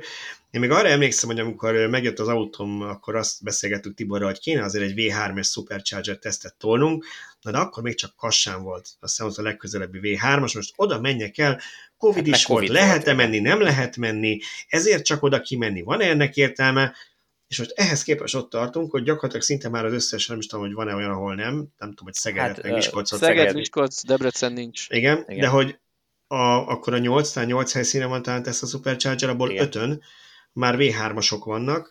Győrben elkészült a bővítés, és ott, ha jól emlékszem, tíz oszlopot tettek le. És csak vé hármas, és csak vé hármas. De úgy tudom, hogy ott, ott még plusz kettőt le fognak tenni. Ez a legjobb. Akkor lesz tizenkettő. És sormáson pedig, ott ugye nem csak Tesla töltők vannak, hanem van más, talán e-mobi vagy mobility, mobility pontosabban, mobility. Meg, meg igen. Ott már egyszerre huszonkettő autó tölthet, a Tesla-nál is rakták a vé hármasokat, meg ott vannak a mobility töltők. Úgyhogy jó élet jött a Teslás töltőkre. Kérdés, hogy ez, ez hova ez a nagy rohanás. Nekem az a gyanúm, hogy a Tesla töltő nyitás, a Supercharger nyitásnak a, az előkészülete ez, amit most látunk, hogy, hogy kibővítették a, a töltőhelyeket, és azt fogják mondani egyszer csak, hogy emberek, most már bárki jöhet bármilyen autóval ide tölteni, és uh, nyilván fizetős. És, és akkor ezt akarom, hogy nagyon, nagyon hát nagy változások meg... hozni a itthoni Tesla töltési kultúrában, mert fizetős lesz, igen. Először meg kell lépni, és én nagyon kíváncsi vagyok arra, hogy nem lőttek-e túl a célon. Tehát, hogyha azt mondják, hogy mostantól csak a kétezer-tizenhét előtti ö, ingyenes Superchargerrel készült, vagy eladott Teslák fognak ingyen tölteni, akkor nem lesz az, hogy üresen állnak ezek a töltők. Nyilván nem úgy gondolom, hogy egy autó sincs, de hogy indokolatlan lesz a tizenkét oszlop ezeken a helyszíneken, mondjuk évekig. Hát szerintem ez erről szól, hogy, hogy más előtt is megnyitják, és gyakorlatilag bárki tölthet majd. Tehát, hogyha veszed egy... nem tudom, bármilyen autót, egy, egy Audit, vagy egy Porsét, vagy egy vagy, vagy akár csak egy, egy Volkswagen-t, vagy bármit. Jó, mi nem Nissan névet mondtál, az egy kivételt. Majdnem, igen, igen, nem, de hogy uh, akkor, akkor oda tudsz menni, és akkor, akkor tudsz, uh, tudsz hát ha ezt a, ezt a nyitást meglépik, az egy hatalmas pofon lesz az összes magyar töltő szolgáltatónak, mert a Dunától keletre senkinek nincs ötven kilowattnál nagyobb töltője jelenleg. Oké, tudom, tervezgetik egy-két éven belül, de ha mondjuk most két hónap múlva úgy dönt, hogy megoldja a számlázási rendszert, és megnyitja a magyarországi töltőket, akkor azért kemény lesz, hogy, hogy itt vannak a száz húsz kilowattos, ugye, annyit tudnak a vé kettesek külsős autónak, vagy az a feszültek? Hát ez ö, mindegy. Igen, beállt, az ötvennél lényegesen beállt, többet. Igen, beállt ez száz húsz száz ötven között, attól függ, hogy... És, ö, és, hogy, és hogy csak a Teslának lenne Kelet-Magyarországon, ami azért nem egy apró régió, mert Nyugat-Magyarországon azért már egyre jobb a hetvenöt-száz-százötven kilowattos töltőellátottság, ott vannak az Ionity töltők is, de, de Budapesttől keletre csak Teslának van nagy teljesítményű töltője. Hát igen. Na jó, jó, tehát ezek voltak a rövid, rövid hírek. E, akkor jöjjön még két téma, amit tartogattunk mára. Az egyik, az szintén Szöcske, aki úgy döntött, hogy egy enyakot... Nem, nem. Nem én voltam. Én írtam, a cikk, én írtam a cikket, de ne, ne, ne vitassuk el, ez egy olvasónknak a tesztje volt, aki bocsánat, egy alapos nem, tesztet, csak a tesztet vége, végzett. Így van, így van, így van. Az elején is így bele, bekonferáltad, hogy én, én utánfutóztam, mert igen, tehát ezt tudjátok rólam, hogy én vonzódom az utánfutókra, legyen az lakókocsi vagy cefre szállítás. Nálam belefért a képbe. Simán elhitted rólam, hogy én, én tesztelgettem. Utána, nyilván, ha lenne épp nálam egy vonóhorgos elektromos autó, meg egy lakókocsi, akkor biztos, hogy összekötném. Akkor már pálinkát főzni. Hozzád a cefrét, mi? Így van, abszolút. Hát igazából jó lenne, mert ha elviszem a cefrét egy hivatalos szeszfőzdébe, akkor letalpalhatnám előtte a lakókocsit, és akkor nyugodtan ki megkóstolhatnám a pálinkát, nem kéne hazavezessek. Na de a lényegre visszatérve, egy olvasónk végzett egy összkerekes, legnagyobb akus Skoda Enyaqkkal, egy, egy jó nagy darab lakókocsival egy elég alapos tesztet.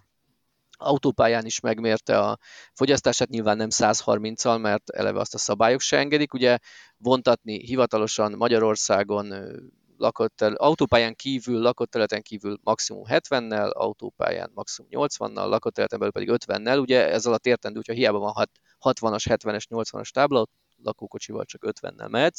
Lényeg az, hogy ő így megméregette a fogyasztást, és nagyjából az jött ki neki, hogy körülbelül kétszáz kilométert, ideális esetben picit többet, ha nagyon nyomja és nincs szélfogó kamion, akkor egy kicsit kevesebbet, de ilyen durván kétszáz kilométeres hatótávval lehet számolni az Enyaqqal. Amivel az a gond igazából, hogy utána egy órás töltés jön. Én elsőre nem is értettem, ezt Tibor világosította meg nekem, hogy miért történne száz százalékkal utánfutóval, ha amúgy nyolcvannál megállok, mert az fél óra, és miért nem kétszer tízről nyolcvanra, hanem egyszer száz. Hát azért, mert a legtöbb töltőhöz nem is tud beállni utánfutóval. Na most, ha már egyszer vettem a fáradtságot, és lecsatoltam az utánfutót, és betolattam az autóval a töltőre, és rátettem tölteni, akkor inkább ott fogok a harminc helyett hatvan percet tölteni, mint fél óra múlva, vagy egy óra múlva megint lecsatoljam valahol. Tehát Igen, a töltőhálózatnak is van még mit fejlődni, hogy a utánfutós autókra is legyen lehetőség, illetve azért itt még az akkuknak is kell növekedni, hiába egy nettó hetvenhetes akku, azért a kétszáz egy, egy picit még szűk, bár ez egy kölcsön utánfutó volt a tesztben, és elbeszélgetett az utánfutó tulajdonosával, aki hagyományos autóval vontat, és azt mondta, hogy egy napra hatszáz kilométer a csúcs, amit bevállalnak utánfutóval, nem azért, mert sokszor kéne megállni tankolni, hanem egyszerűen így, hogyha betartod a szabályokat, és ilyen nyolcvannal mész a kamionok között, hiszen ők is annyival mennek, nyilván nem, nem tudod, akarod előzgetni őket, akkor annyira hosszú egy egész napot felemészt hatszáz kilométert legyűrni, hogy már alig várja, hogy megállhasson. Én, és... én azt akartam, bocsánat, csak mondani, hogy a utánfutóról beszéltél, beszélt a tulajdonossal, ugye, én amikor most voltam a berlini úton, akkor a Model X-en mentünk, az szokott vontatni is. És ott elmondták, hogy múltkor úgy jártak, hogy kölcsönöztek hozzá egy ilyen utánfutót valamit szállítani, és hogy ilyen brutál fogyasztás volt. A kocsi meg, meg sem megyett, van benne lóerő, meg se kottyant, tehát ő vitte, de nézték, hogy ilyen, nem tudom, kétszeresére, több mint kétszeresére ugrott a fogyasztás, ami a, nem, már nem akarok hülyeséget mondani, nagyon-nagyon nagy számokat mondtak, és kiderült, hogy szar volt utánfutó, és gyakorlatilag szorult a kerék, és úgy húzta, és utána, amikor áttették egy benzines, vagy egy, talán dízeles, egy kis teautóra, hogy elhúzzák, annak is utána mondták, hogy rohadt sokat fogyasztott.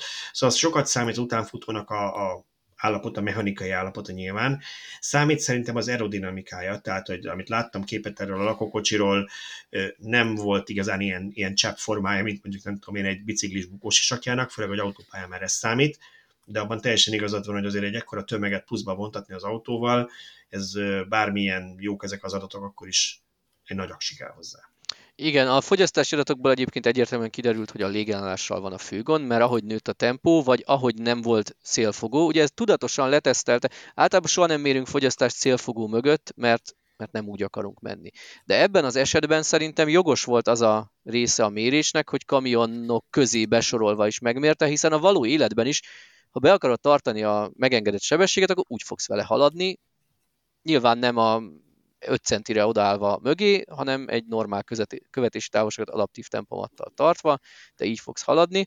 A lényeg az, hogy a követ... egyszerű, gondolom, következő témához egy kicsit átvezessek, ha mondjuk valaki le akar menni az Adriára lakókocsival, elektromos autóval, akkor ő úgy számolhat, hogy egy ilyen durván két óránként egy órára meg kell álljon tölteni, ha ez az autó egy, egy Skoda Enyaq.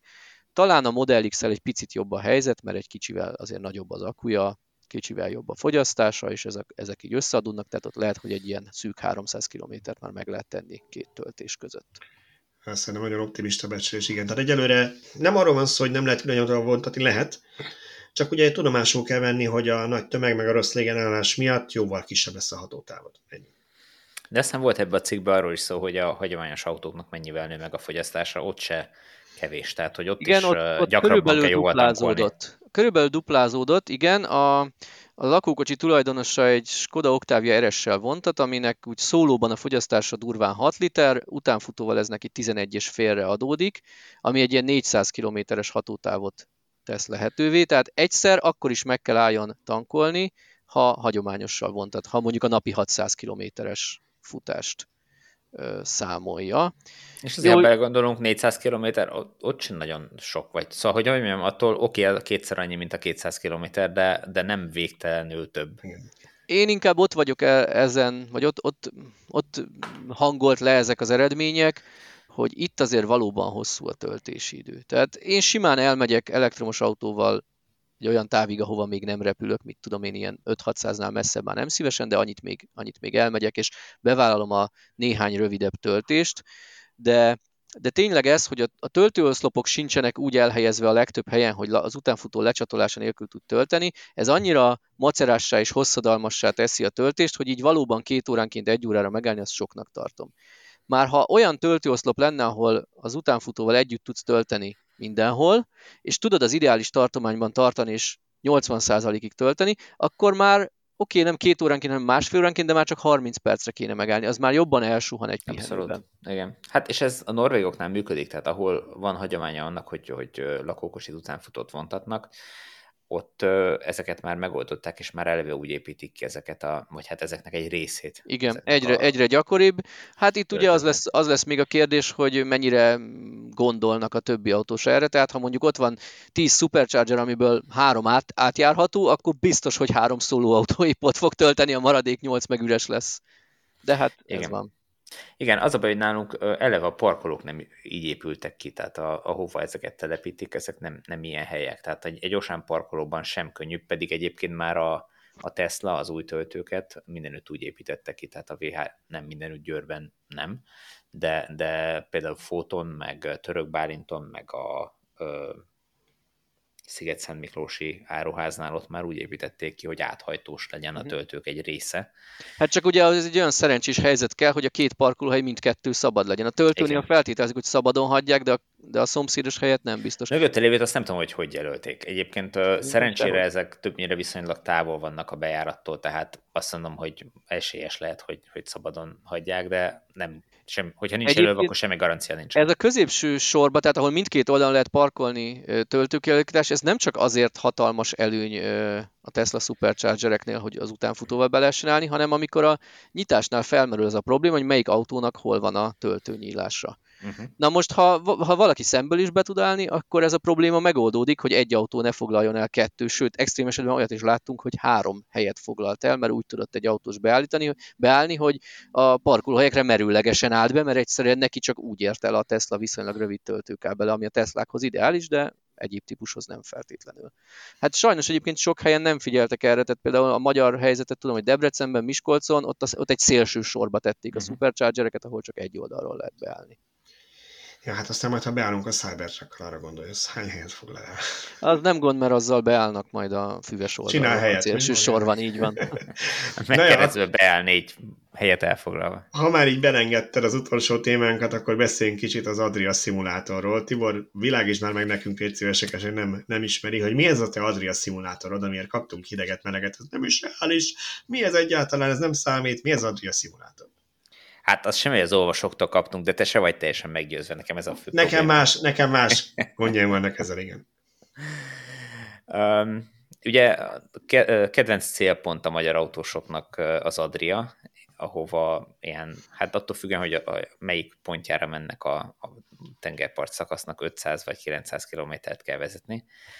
Uh, ezért én kijelöltem egy, egy olyan útvonalat teljesen önkényesen, hogy legyen egy Budapest-Split távolság, ami nagyjából olyan nyolcszáz kilométer, most nyilván attól függ, hogy a város melyik pontjáról indul az ember, plusz-minusz tíz-húsz-harminc kilométer lehet, de, de, de kijelöltem egy ilyen távot, és uh, én arra voltam kíváncsi, hogy, hogy uh, melyik autóval körülbelül mennyi idő alatt lehet lejutni. Mert az már nem kérdés ma, hogy le lehet jutni a, a horvát tengerpartra elektromos autóval, hiszen az elmúlt, nem tudom, öt-hat évben számtalan olyan sztorit uh, tudok uh, felsorolni, ahol a villanyutós közösség tagjai elektromos autóval, akár nagyon kicsi autóval is, tehát egy kicsi akkumulátor. Bizony volt e-appos, még kisakus e-appal is volt ilyen útleírás. Így van, így van. Zoékkal többen mentek, pedig ott azért a huszonkét kilowattos töltés az szerintem egy nagyon macerás dolog, és hát a Teslások meg rutinból mennek, mert gyakorlatilag a, a Superchargereken ott abszolút semmi, semmi problémát nem jelent. Te is voltál lent Liffel, én voltam Konával, én nem, nem járunk gyakran a horvát tengerpartra, úgyhogy nekünk ez nem egy rendszeres utazás, de, de, de hogy voltunk lenn mi is. Tehát az már nem kérdés, hogy, hogy le lehet jutni, a kérdés az, hogy melyik autóval, mennyivel tart mondjuk tovább, mint hogyha hagyományos autóval menne az ember, illetve az alapgondolat az volt, hogyha van egy autótípusnak kétféle akkuméretes verziója, akkor a kisebbik akuval hány perc a hátránya a, a, az utazás során. Ugye ez azért lényeges, mert a mindennapokban a kisakus autó az pont ugyanolyan jó, mint a nagyakus, a különbség pont az ilyen utakon jön ki, és most az a kérdés, hogy, hogy ha mondjuk három-négy-öt év beszámolunk, ameddig nálam van az autó, addig, hogyha évente kétszer elmegyek egy ilyen hosszabb útra, ahol spórolok az út során mondjuk fél órát, akkor nekem a, a, a felára, amit ki kell fizetnem, az, az egy órára lebontva mennyi lesz. A, a Igen, ezzel nem akarod tudni, hogy mennyi lesz. Nem akarod kiszámolni, hogy mennyi lesz. Megére neked mondjuk százezer forintot a gyorsabb parkolás per, per, per, per gyorsabb töltés per töltés. Hát igen, tehát hogy, hogy egy-egy ilyen út során, hogyha mondjuk egy, egy több megálló kell, vagy mondjuk egy fél órával több megálló kell, akkor ez lehet, hogy ki fog jönni az az egy plusz megálló, az százezer forintra annyival kell többet fizetni, mm. hogy, hogy azt kihagyhass. Ja, tehát aztán. Arról van szó, leegyszerűsítve, hogy mondjuk ha három millió forint egy Model három long range és egy standard range közötti árkülönbség, azt hány hosszú úton dolgozza le, mondjuk? Vagy hát nem, nem, dolgozza, nem le. dolgozza le... Időre hogyha... fordítva, milyen, milyen munka, milyen ö, órabérrel tudom ezt elszámolni. Egy, egy, egy óra töltés, amit meg tudsz is spórolni, azért hány forintot kell fizess? Uh-huh. Hát azért igen, a spórolás. Miközben azt nézegették az emberek, és nyilván joggal, mert ugye mindenki, még amikor benzines autónk volt, akkor is néztük, hogy hol mennyibe kell a benzin, ami nem volt hatóságáros.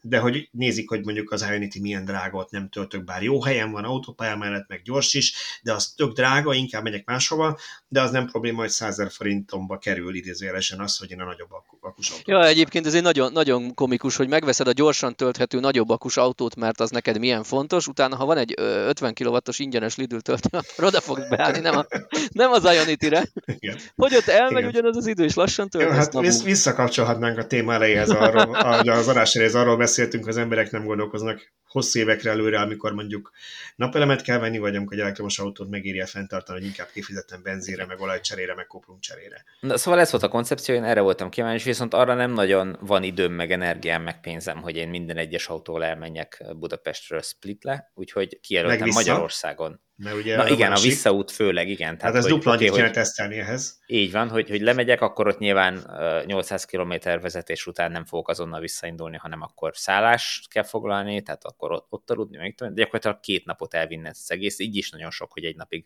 kell egy ilyen teszt miatt vezetni, de a kettő az meg végképp sok lenne, úgyhogy emiatt Magyarországon... Nem, nem lenne jó dízeles, Tibor, a dízeles oda-vissza megteszi egy tankkal. Nem, én nem tudok üvegbe pisilni, úgyhogy menet közben. Na, szóval, hogy, hogy én Magyarországon ö, jelöltem ki egy útvonalat, ami az én véleményem szerint, Balázs ezzel nyilván vitatkozna, az én véleményem szerint elég jól ö, szimulálja azt az útvonalat, ami ö, Budapest-Split útvonal lenne a valóságban, ö, és ennek az útvonalak a mentén vannak szerintem elég jól elhelyezve a, az Ionity töltők, illetve egyéb töltők is, amiknél lehet tölteni viszonylag gyorsan ezeket. Tehát nem csak, hogy ideálisan helyezkednek az autó szempontjából, de viszonylag hasonlóan a Split útvonalhoz. Tehát többé-kevésbé igen. Tehát nem csak, nem csak fogtál egy nyolcszáz kilométeres kört Magyarországon, hanem arra is figyeltél, hogy nagyjából annyi kilométernél legyen töltő, mintha Splitbe mennél. Igen, én ha már ezt szerintem legettük, hogy nekem ezzel bajom volt. A rövid verzió az, hogy alapvetően egyetértek Tibor következtetéseivel, és főleg azért, hogy nagyon picit előre szaladjunk, mert amikor azt látod, hogy van egy nyolc órás út, és a nyolc órás útban most arról beszélünk, hogy de lehet, hogy én tizenöt perc előbb mégis megcsináltam volna, mint ami most kijött, mert akkor egy nyolc órás úthoz képest a tizenöt perc az lófüle, mert annyiba belefuthatsz bárhol egy dugóba, vagy a határegykeresnél mégis Covid miatt ellenőriznek, vagy valahol van egy lerobbant teradott, tehát, hogy ilyen vagy szempontból értem. Vagy elnéztem egy lehajtót. Én, amit többször megtettem, ugye azt hozzátenném magam védelmében. Bár én legendás, amíg gé pé es-szel is el tudok nézni egyébként bármit, de, de ugye azért... Ez, figyelj, ez mindenkivel előfordult, tehát ott volt nagyon jó Barek Petiéknek a, az Adria útja. Nem ők is elnézték, pedig aztán az nagyon meg volt tervezve, ketten figyelték, ketten igen. ültek az autóba, ketten figyelték, és így is sikerült elnézni. Igen, tehát hogyha nem ismersz egy útvonalat, és ugye vezetsz, nézed a forgalmat, nézed közben, hogy merre kéne menni. Néha nem is látszik egyet, de most akkor pontosan az a lehajtó, most az a mostani, vagy a következő háromszáz méter, de mondjuk két felé megy az út. Hát vagy, uh, vagy ki kellett volna sorolni ahhoz, hogy ott következőnél lehet, hogy menni, ki kellett volna sorolni a szervizútra. Neked itt annyi erőnyöd megvolt, hogy te már párszor megtetted ezt az útvonalat, ráadásul ahol én többször elnéztem, az a te környéked volt, amit nyilván jobban ismersz, mint én. Teljesen mindegy. De a lényeg az, hogy én csak annyit mondtam, hogy amikor én tervezgettem Oroszország felé, meg most emiatt Split felé is így az á bé pé er-rel így megnézni, hogy kb. Mit tolna, azért azt láttam, hogy van annyi Supercharger, hogy én meg tudtam volna állni optimálisabb helyeken, mert ugye nekem az volt a gondom, hogy elindulunk tőletek, ugye Veresegyházról indultunk, ott nulláztuk mind a két autót, meg száz százalékra voltak töltve, és az első töltőnél még, ahol ugye meg kellett volna állni, ott nekem, Török Bálinton, hogyha én ott akarok tölteni, az ott még alig fogyott, tehát amit lement, nem tudom én, nem tudom, húsz százalék fogyott az autóból, tehát ott még nem éri meg nyolcvan százalékról százra tölteni, az piszok lassú minek. Következő az ugye Balaton keresztúr, az Ionity, Eh, ahol, ahol nekem még mindig azt mondtam, hogy hát még ilyen negyven százalék van a kocsiban, normálisabb negyven százalék még nem töltenék, és igazad van, hogy a való életben is lehetnek a úton alkohol, nem pont tíz százaléknál van neked töltő. Én azt néztem, hogy Superchargerből így Split felé van annyi, hogy ott van több opciód, hogy melyiket választod, függ, te honnan indultál, hol esik neked pont íráson útban, hol van kedved enni, mert pont délben értél oda, és nem délután háromkor akarsz kajálni. Szóval a valóságban lehet, hogy egy picit jobban ki tudtam volna hozni, mert itt ugye kötve volt az, hogy ezen az adott útvonalon hogy vannak az Ionityk, és pont mennyi fogyott a kocsiból. De ez csak hát ilyen kötözködés. Itt, itt, itt ehhez két megjegyzésem van. Az egyik, hogy a horvátországi Superchargerek mind vé kettesek, tehát nem tudtál volna az Ionity-nél elért száznegyven-százötvenes, vagy akár még magasabb, nem is tudom, mi volt a, a csúcs, amivel ö, töltöttünk. Az egyiken, igen, szerintem ott egyiken elment száz kilencvenhárom, de az igen, már a... Igen, tehát hogy, hogy viszonylag nagy teljesítménye tudtál tölteni. Igen, igen, tehát ott, ott azért... Ö, tehát azt nem tudtad volna elérni a vé kettes Superchargeren. A másik pedig, hogy én garantálom, hogy ha, ha ez nem verseny, vagy mit tudom, tehát nem időre megy, hanem csak tényleg le akartok érni a ö, tengerpartra, akkor ennél biztos, hogy hosszabb lenne, mert egyszer megálltok enni, és akkor nem az acskóból eszed meg a szendvicset ott a, az autó mellett, hogy már induljunk tovább abban a pillanatban, hogy eléri a kívánt töltöttséget, hanem belemegy még öt vagy tíz vagy tizenöt százalék, nem foglalkoznál vele, és legalább annyival hosszabb lenne ez az út.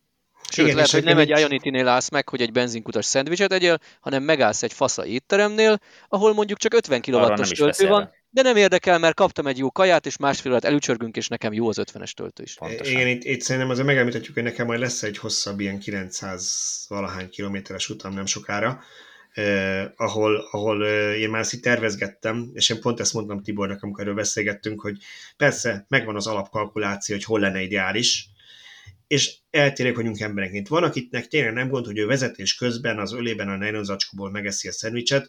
Ez nem azt jelenti, hogy nekem, ha én elmegyek nyaralni, akkor minden egyes ebédnél, nem tudom én, nyolc fogásos ebéd, és az angol királynő szolgálja fel, de én hogy nem futár vagyok, hogy engem azért fizessenek, hogy hány óra, hány perccel térek le. Én igenis délben meg fogok állni valahol kajálni, lehet, hogy később meg fogok állni egy másiknál egy kávét meginni, és nem a termoszból fogom a kocsiba, mert akkor szusszanok egyet, nyújtózok egyet. Úgyhogy én előre úgy tervezem az utat, hogy ez, mondom, meg lesz az alapkalkuláció, hogy mi lenne a legoptimálisabb, legrövidebb, és biztos, hogy nekem hosszabb lesz, mert mert én pihenni megyek, és nem ezért, mint az igás lovat hajtó magamat. Na jó, de te a dízellel is megállnál Párizs... ebédelni, ha éhes vagy. Igen, pont. Tehát nem egy Párizs-Dakar rally, hogy én a következő checkpointig valakit megverjek, és odaérek minden előtt. Igen. Na de mi lett, a, mi lett az eredményünk a Tesla kontra bé em vé-vel, Tibor? Ezt, ezt még nem mondtuk el, hogy mi lett a konklúzió?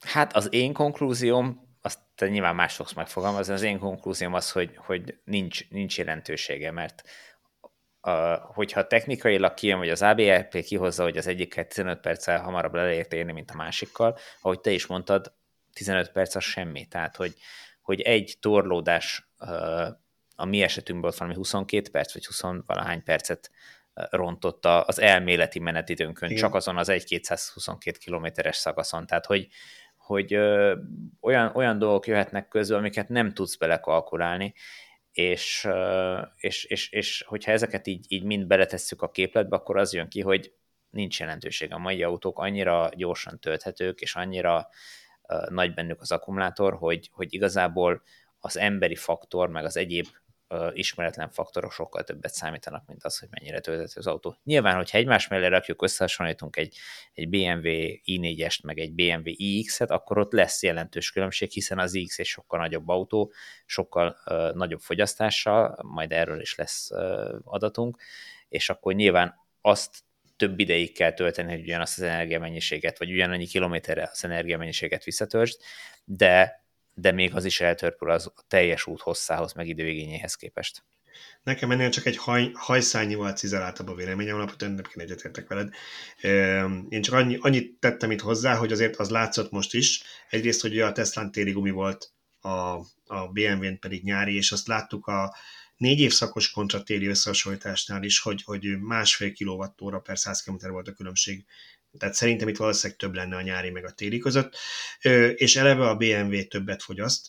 Tehát minél hosszabb az út, annál jobban kijön az elméleti különbség. Tehát pont ezen az alatt tudtam mondani, amikor erről beszélgetünk, poén kedvéért megnéztem az á bé er pé-vel a Long Range Model hármat és az i négy bé em vét, Az i négy bé em vé az még alfa állapotban a rendszerben, tehát nem teljesen tökéletes, amit számol, de ott már ilyen negyven perc és egy óra közötti különbség volt a két autó között, pedig, és ezt is megnéztem, hogy ő azzal számolt, hogy vagy Ionity-n töltött az i négy bé em vé, vagy egy nem Ionity, de háromszázötvenes töltőn, és a utolsó töltője az maga négyszázharmincöt kilowattos, nem is tudom milyen cég csinál ilyet, egy ilyen, tehát nagyon gyors töltőkön a maxot ki lehet hozni a bé em véből, olyan töltőkkel töltött, de ugye rosszabbul fogyaszt az autó.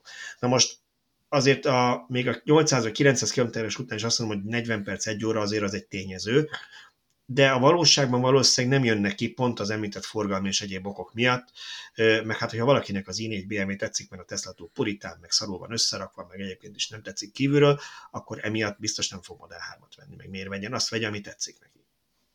Oda, oda jutottunk, hogy a Tesla most már nem is a töltőhálózattal, mert már más is csinál jót, nem is a, nem tudom én, gyors töltéssel, mert más csinál gyorsabb töltést, emelkedik ki a mezőnyből, hanem a kedvező fogyasztással.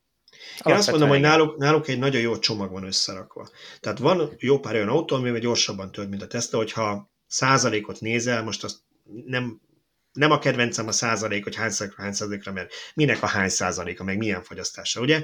De a lényeg az, hogy gyorsabban tölt, van olyan. Van olyan, amelyik jobban fogyaszt, biztos van, amelyik jobban fogyaszt, van olyan, amelyik luxusabb, luxusabb, gyönyörű magyar szót kreálva, biztos van ilyen. Szerintem ott egy jó csomag van összerakva, aminél ha azt nézed meg, hogy a fogyasztás meg a Meg a, meg a töltés, meg az egésznek az egyszerűsége. Hogy te bérod az, az úti célt és a, és a fedélzeti rendszer kiszámol, hogy te hol álljál, meg ott mennyit töltsél, ez egy nagyon jó ajánlat. Ez, ami még így együtt elég kevés cégnél van meg.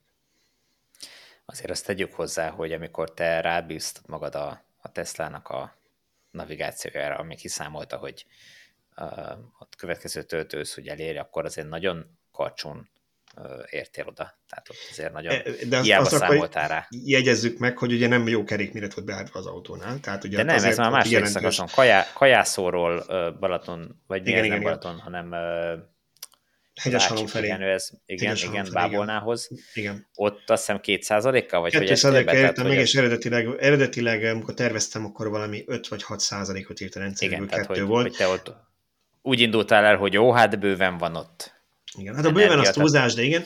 Nem, itt végén, végén én már százhússzal mentem az utolsó kis szakaszon, azért, hogy biztosan elég legyen, és kétszázalékkal futottam be, ez teljesen így van, de hát nyilván erre mondjuk össze, hogy valójában lehetnek olyan tényezők, akár forgalom, akár szél, egy nem várt erősebb szél azon a területen, ami, ami miatt ez befolyásolja. Tehát ennyire biztos, amikor én privátba fogok most menni, és hogy nem versenyzek, én nem fogom öt százalékra kicentizni a töltőt, mert nem vagyok hülye. Én egyébként minden autóval úgy tervezek, nyilván nem Teslával, hogy fejben tervezek, hogy én tíz százalékos érkezést lövök be célnak, mm. és ha valami megtréfál, akkor lesz belőle hat, ha meg egy kicsit jobb a fogyasztás, akkor lesz tizenhárom. Abum. De ilyen még nem én, volt. Így, én, volt, volt egyébként, bár igen. Akkor egy kicsit jobban nyomtam. Volt olyan, amikor forgalmi okokból nem lehetett nyomni, vagy nem ismertem az út végét, hogy ott valamiért kénytelen leszek lassabban menni. Uh-huh. De Szöcske azért azt vágott, hogy Tibor vett engem elő azzal, hogy hány százalék kezdtem meg a töltőhöz, nem? Ki ennek, a, ki ennek az koronázatlan királya, hogy nullával, hátszéllel gurul? Ezt, nem, ezt most csak arra, hogy, hogy ugye tényleg nagyon jó, egyébként ezt aláírom, ez tényleg egy zseniális dolog a Teslákban, hogy, hogy pontosan meg fogja mondani az út végén, meg sőt a megállóknál és az útközönő megállóknál is, hogy hány százalékkal érsz oda, hány százalékig kell tölteni, ez mennyi ideig fog tartani, tehát hogy ez, ez tényleg egy zseniális dolog, és ezt minden autóval be kellene építeni, de még azért ez nem tökéletes. Pedig ha jól tudom, a Tesla az időjárással is számol, igaz? Tehát télen, hidegben... Időjárással számol, igen. igen, a széllel állítólag már Kínában, igen, még az európai frissítésben a kínai széllel, igen, az kínai széllel, igen, hogyha keletről jön, akkor számol vele. Amiben nem vagyok még biztos, hogy nem tudom teljesen, hogy működik az algoritmus, hogy az előző fogyasztás veszi figyelembe, vagy mit vesz figyelembe, mert, mert az előző szakaszét, mert azt én észrevettem, hogy A, amikor például volt már egy ilyen, nem tudom, hallottatok, egy ilyen utam, hogy Miskolc felé mentem, és uh, igen, alacsony töltöttség elkezdtem a Superchargerhez, uh, de ugye téli gumi volt a kocsim, és én a nyári gumin sokkal pontosabban, lehet, hogy csak én érzéki csodás, én úgy érzem, hogy pontosabban számol, lehet, hogy nem ártana benne egy beállítás, ami a gumitípusát figyelembe veszi, hogy be tud állítani, ha már évente úgyis csak egyszer, tehát kétszer cserélsz, tehát nem olyan nagy dolog kétszer átállítani, de aztán lehet, hogy tényleg az előző szakaszfogyasztás alapján egyre pontosabban, pontosabban kalkulál, és akkor ez nem számít.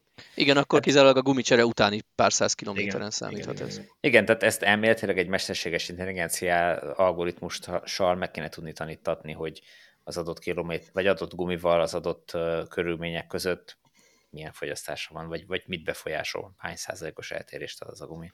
Úgyhogy ez nem, nem kéne probléma legyen.